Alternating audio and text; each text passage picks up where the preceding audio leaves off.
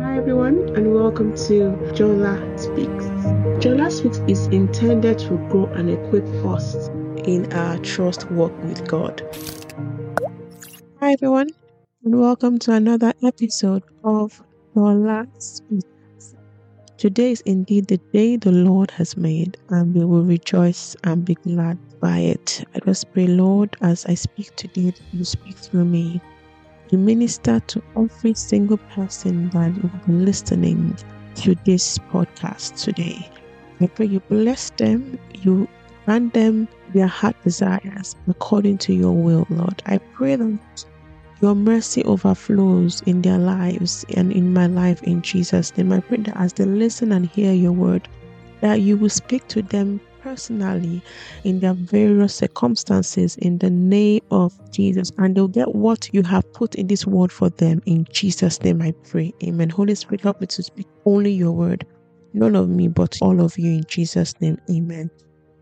So um just now I was just thinking and praying about Holy Spirit about what I speak about, and it just came out at me as I was just reflecting. And it's about fear facing fear after disappointment. So, literally, facing fear when what you are so scared of happening has already happened. So I'm going to be looking at our wonderful example in the Bible, David, and I'm going to be looking at how he was still with Saul, even despite the amount of times Saul had tried to kill him. Because guess what? David's worst fear was probably death, right? And he had experienced several, you know, attempts of murder from Saul. So I'm going to read from First Samuel 19. I will read from verses 6 and to verses 10. So Saul listened to Jonathan and took this oath. So just to say here that Saul took an oath to say that as surely as the Lord lives, David will not be put to death. And let me just digress a bit here. Saul made an oath as a king so an oath as a king in that time is like a decree. Because the king has sworn, right, that David will not be put to death. So he would change his ways towards David. Now let's continue verse 7. So Jonathan called David and told him the whole conversation. He brought him to Saul, and David was with Saul as before. So now, after Saul made this oath, Jonathan spoke to David, and David said to save Saul, you know, be around him as before despite the amount of attempts to kill David. Once more, war broke out, and David went out and fought the Philistines. He struck them with such force that they fled before him. But an evil spirit from the Lord came on Saul as he was sitting in his house with his spear in his hand.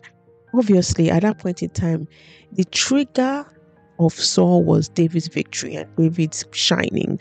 And so automatically, he had already been triggered. And once he was triggered, the evil spirit comes in because it opens the door for the evil spirit to come in and torment.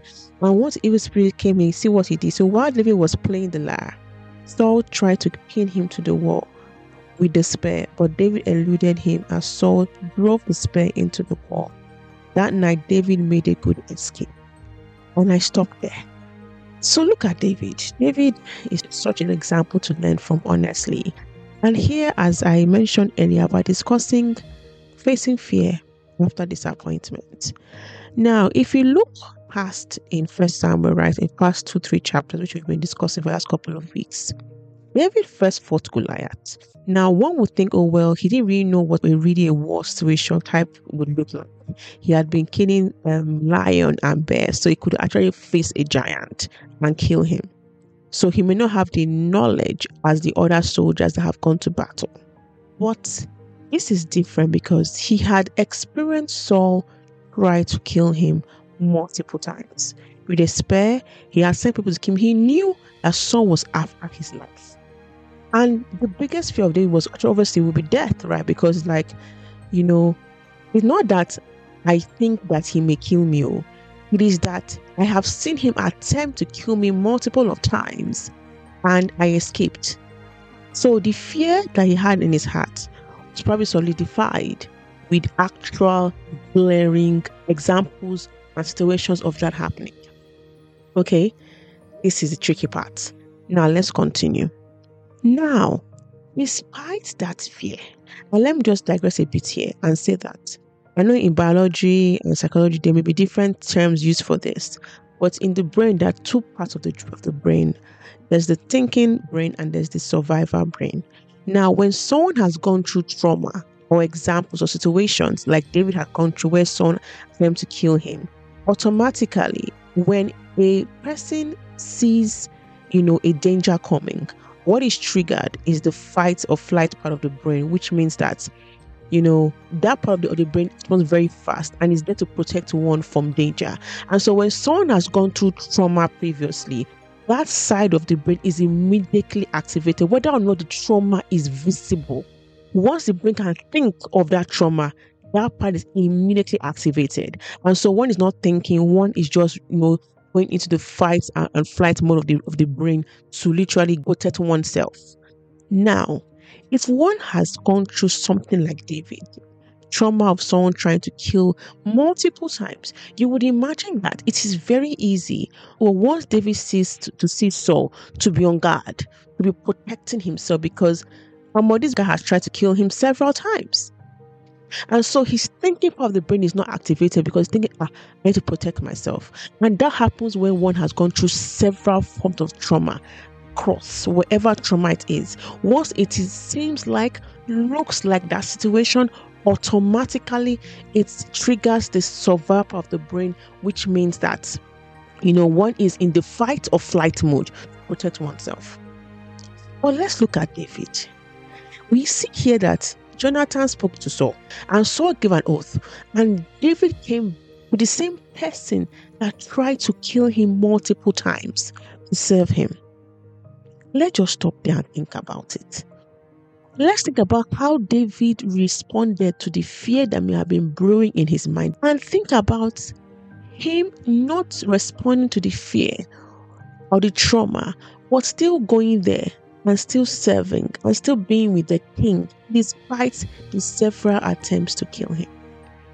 It's like facing fear when one has experienced trauma and disappointment. It's very hard because constantly you are on guard, you are so scared that what if this time you actually does kill him, right? And those thoughts begin to creep in one's mind. But David still went and sat with him and played the lyre, what he was called to do in the palace. He didn't say, Ah, thank you, Jonathan, for speaking to your father, oh, but I would like to protect my life. Which is what a normal person would have done, especially given the fact that they have faced, you know, near death experiences with this person. I'll give you an example of myself. I had a very bad experience speaking when I was younger, where I speak and I used to stand and people would laugh at me. And you know, I was so scared of that embarrassment and shame. And if in my adulthood, I remember I went for something and I was supposed to speak. And at that point, my whole brain went blank because of the amount of people that were around me. And I was literally terrified.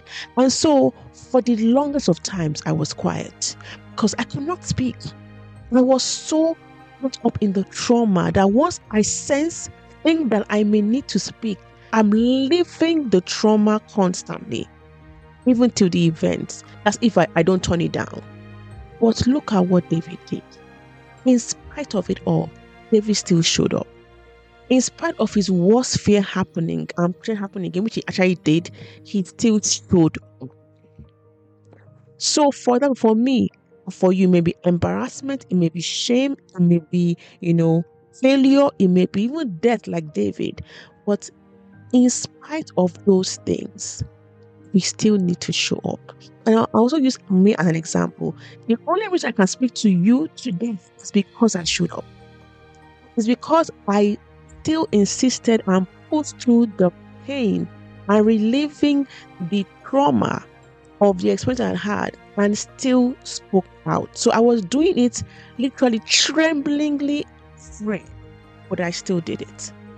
I was able to face the similar situations to cut past, you know, the survivor brain and be able to use my thinking brain to think. It is one of the hardest things to ever do. But I'm grateful that I did that because by doing that, I was able to overcome the fear of speaking was able to overcome whatever fear was in my heart fear of speaking, which led to shame, embarrassment, whatever it was. I was able to overcome it by just doing that. Now, I'm not saying that if someone calls me to speak tomorrow or ask me tomorrow, I won't be afraid. But I know that I will still do it because I know that every single day I do it, I am literally building more files in my brain to show my brain and show myself that actually I can speak, I can do these things, right? The experience I've had in, in the past, yes, they may have happened, but I will still keep going, whatever it is, because God is with me. Same way God was with David. So, how does one tackle fear? How does one tackle fear? Doing it afraid.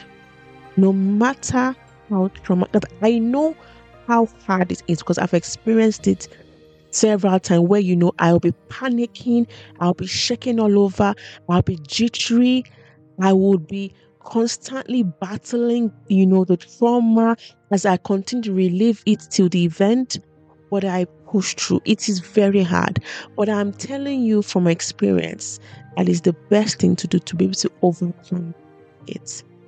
Running away, which is the usual fight or flight mode, right? Either you fight or you flight. And most people fly, right? Flight, right? Because they run away. It's easier, right? Because you run away and you try and ignore it being there, but it is still trauma. It's still there. It will still come out once it's triggered. So that is, you know, my testimony. I look at David as well. Thank you for listening to me today. And I say that if you are ever experiencing these things, I know it's hard. I understand what you're going through. I I have gone through it, and and even even to now, I still have moments where I go through it. Well, I know that by pushing through those fears, I'm where I am today. And I'm grateful for God helping me because whenever I remember that God is with me, there's nothing, there's nothing, whatever it is, God is still with me. And guess what? many cases, when now go to the situation of speaking, it's not always fine. But the trauma I've gone through, I've relived and unlived before that is, is so traumatic. I'm even drained and tired after the event. So thank you for listening to me and I pray that whoever is going through struggling with trauma, struggling with fear, struggling with experiences that the devil is trying to use to push them down, to stop them from shining. I pray for a renewed strength within us to push through everything and be better at what God is asking us to do. In Jesus' mighty name, I pray. Amen. Thank you for listening to me today. God bless you. I love you. Bye.